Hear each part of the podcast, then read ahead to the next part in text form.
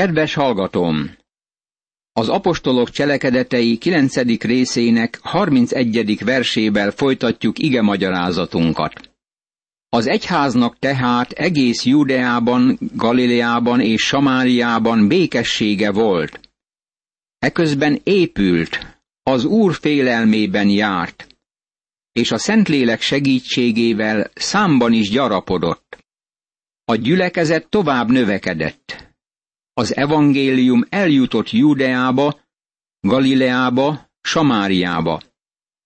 Kezdett tovább haladni a világ minden irányába nagyon rövidesen. Amikor Péter valamennyi gyülekezetet végigjárta, eljutott a Liddában lakó szentekhez is. Talált ott egy Éneász nevű embert, aki nyolc éve feküdt az ágyban bénultan. Péter így szólt hozzá. Éneász, meggyógyít téged Jézus Krisztus. Kelj fel, és magad vesd be az ágyadat, és azonnal felkelt. Lidda és Sáron lakói mind látták őt, és megtértek az Úrhoz. Apostolok cselekedetei, 9. rész, 32. verstől a 35. versig. Mivel Péter apostol volt, Megvoltak a jelajándékai. Jobbéban volt egy nőtanítvány, név szerint Tábita, ami azt jelenti dorkász, vagyis zerge. Ez a nő sok jót tett, és bőven osztott alamizsnát. Apostolok cselekedetei, 9. rész, 36. vers. Ez az asszony szociális szolgálatban vett részt. Megkapta a varrás ajándékát. Talán azt kérdezett, hogy miként lehet a varrás a Szentlélek ajándéka. Igen, ennek az asszonynak ez ajándék volt. Sokan igyekeznek valami izgalmas, testi ajándékot keresni, például a nyelveken szólást. Hadd mondjam, hogy gyakorlati ajándékot keressünk. Nagyon óvatosan és kedvesen ajánlom, Nőtestvérem, tanulj meg varni! A varrás ajándék volt Dorkásnak. Kétlem, hogy valaha beszélt misszionárius gyűlésen, vagy tanított női bibliaosztályt. Nem gondolom, hogy valaha részt vett ilyen alkalmakon, mert egyike volt a korai szenteknek. De igenis csodálatos dolgot készített az embereknek. Éppen azokban a napokban megbetegedett és meghalt. Miután megmosták, kiterítették a felső szobában. Apostolok cselekedetei, 9. rész, 37. vers. Figyeld meg, hogy a keresztények miként készültek föl a temetésre abban a korban. Mivel Lidda közel volt Jobbéhoz, a tanítványok akik meghallották, hogy Péter ott van, elküldtek hozzá két férfit, és kérték, késedelem nélkül jöjj át hozzánk. Apostolok cselekedetei, 9. rész, 38. vers. Jobbéból Liddába küldtek, hogy ez a csodálatos asszony, a gyülekezet egyik tagja meghalt. Nyilvánvalóan úgy hitték, hogy Simon Péter feltámasztja őt a halálból. Legalábbis azt kérték tőle, hogy menjen le hozzájuk. Péter felkelt, és velük ment. Amikor odaért, felvezették a felső szobába, az özvegyasszonyok pedig mind elébe álltak, sírtak, és mutogatták azokat az ingeket és ruhákat, amelyeket Dorkász készített, amíg velük volt.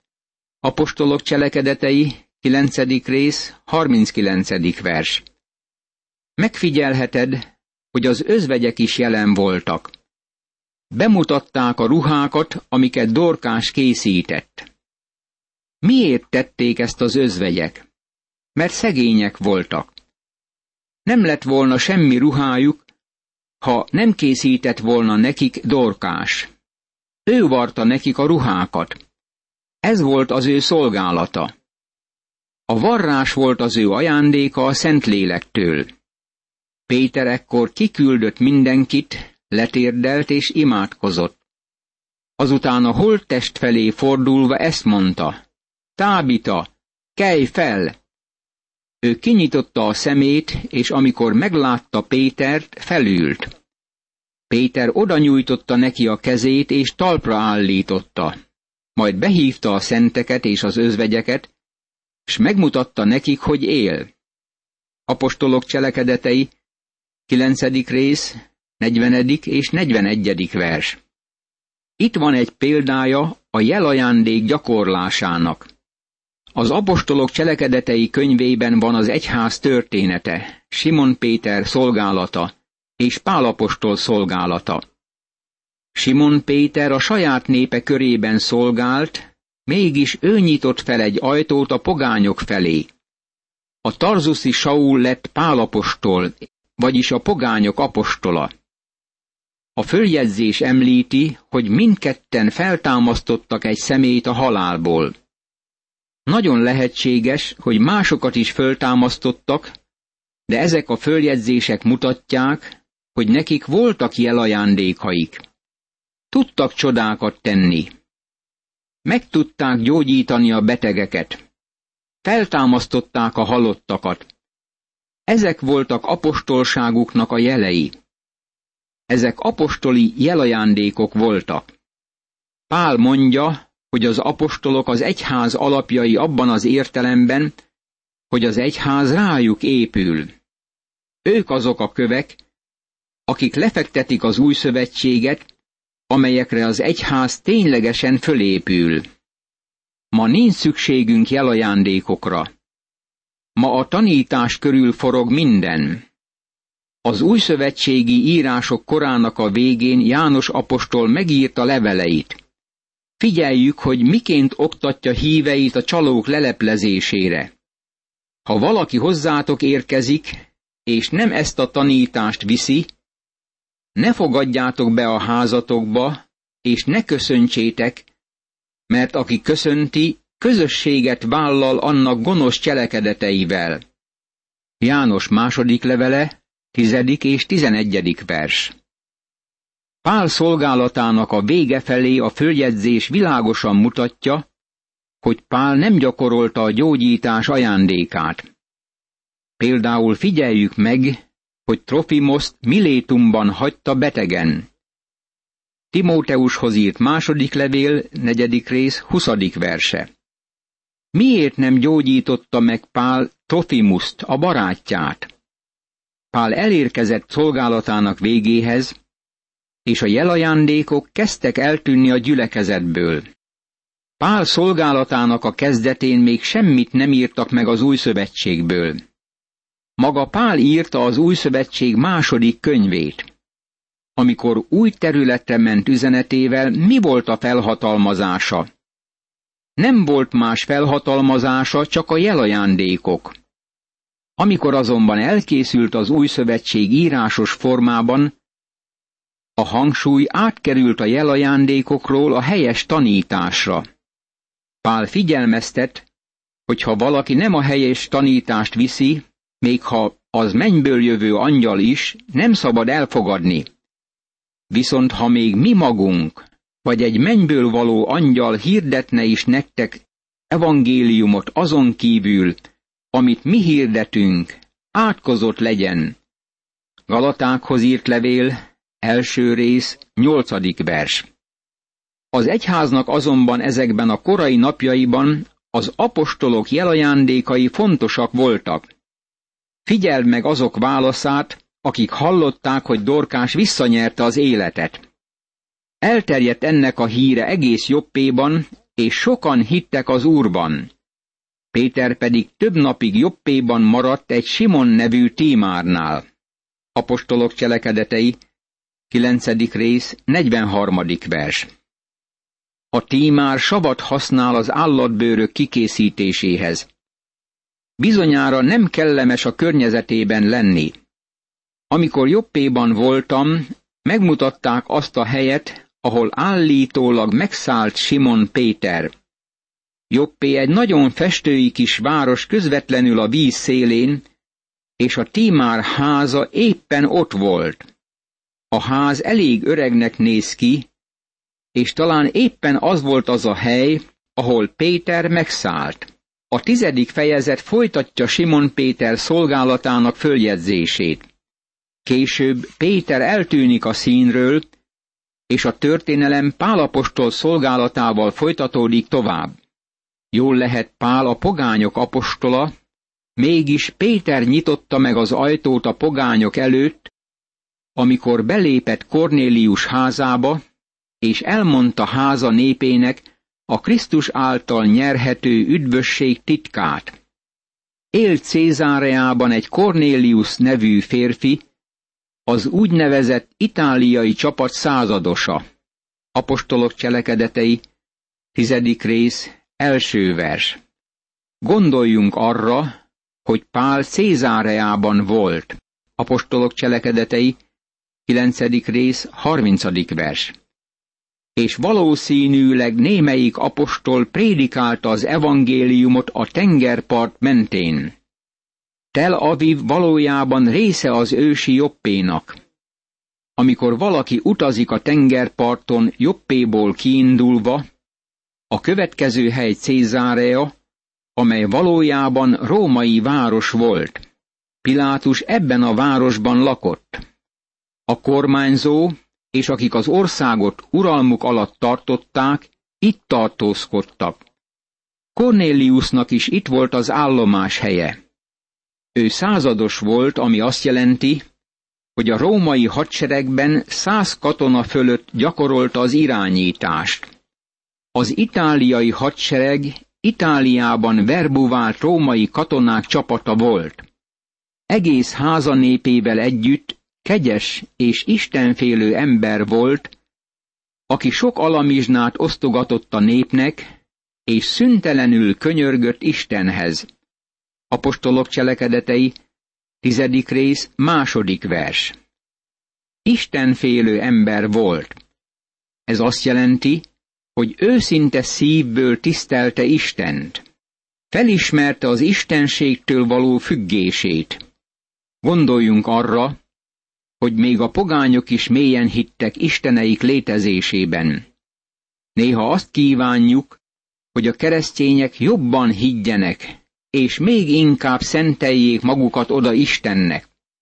Cornélius istenfélő ember volt, de nem tekinthető zsidó prozelitának a szó legszorosabb értelmében, bár hajlott a judaizmus felé, és nevezhető kapunál álló prozelitának.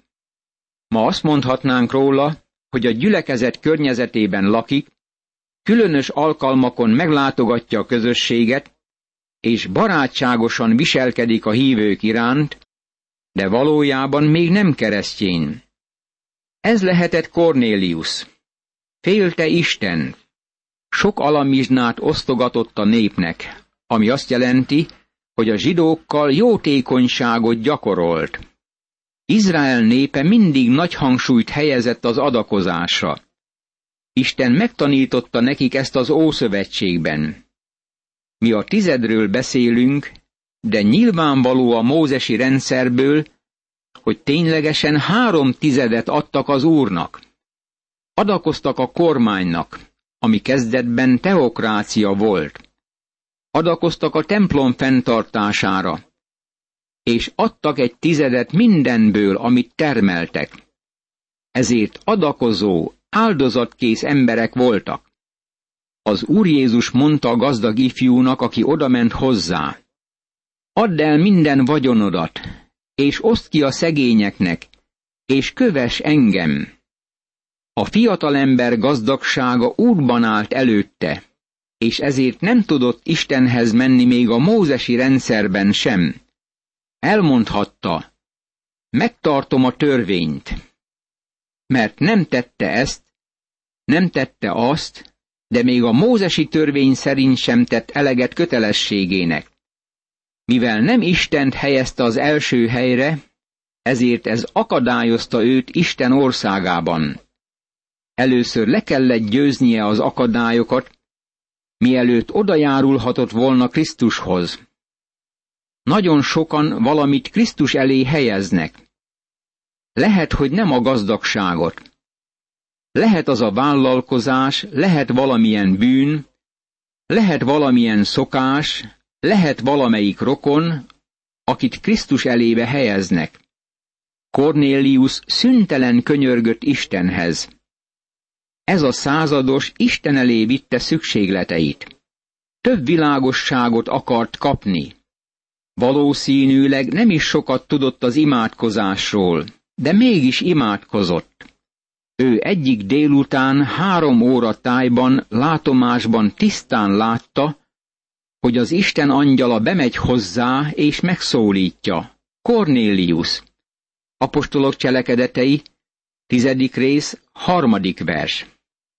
Ez a százados a római hadsereg egyik hivatásos tisztje volt, és nagy befolyással rendelkezett.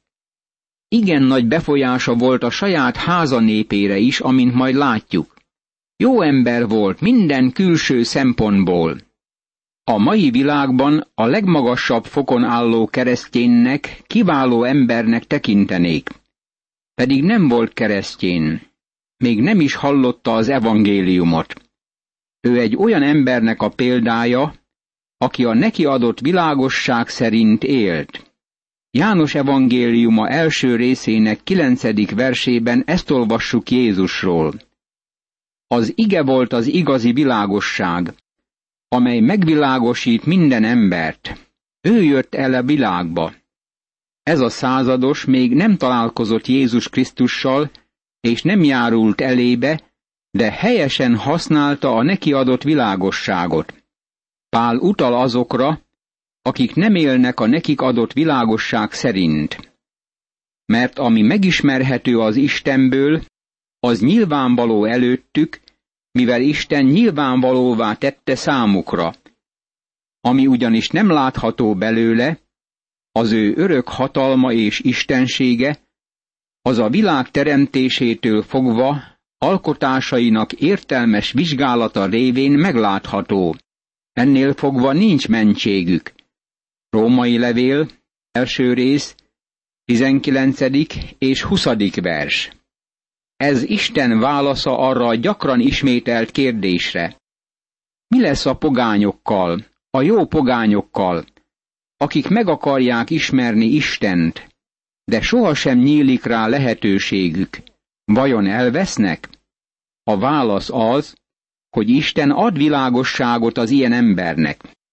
Isten képessé teszi arra, hogy meghallja az evangéliumot. Miként juttatta el Isten az evangéliumot Cornéliusnak? Az akadályok áthághatatlanoknak tűntek. Az egyház abban a korban, vagyis az első nyolc évben kizárólag zsidókból állt. Ezek a keresztény zsidók továbbra is jártak templomba, és gyakoroltak sok zsidó szokást. Ezt tehették a kegyelem jegyében, mert bíztak Krisztusban. Aztán az evangélium betört Samáriába. A jeruzsálemi zsidók meglepődtek, de felismerték ebben Isten kezét. Most miként nyitja meg Isten az ajtót az evangélium előtt a pogányok felé? Pál lesz a pogányok nagy misszionáriusa, de Isten kivitte Pált Arábia pusztájába, hogy kiképezze ott.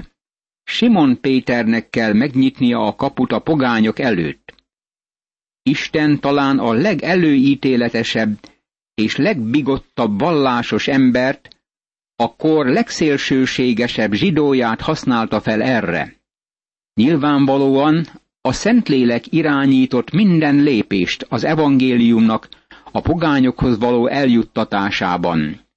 Parátom, minden valódi keresztény munkát a Szentlélek irányít.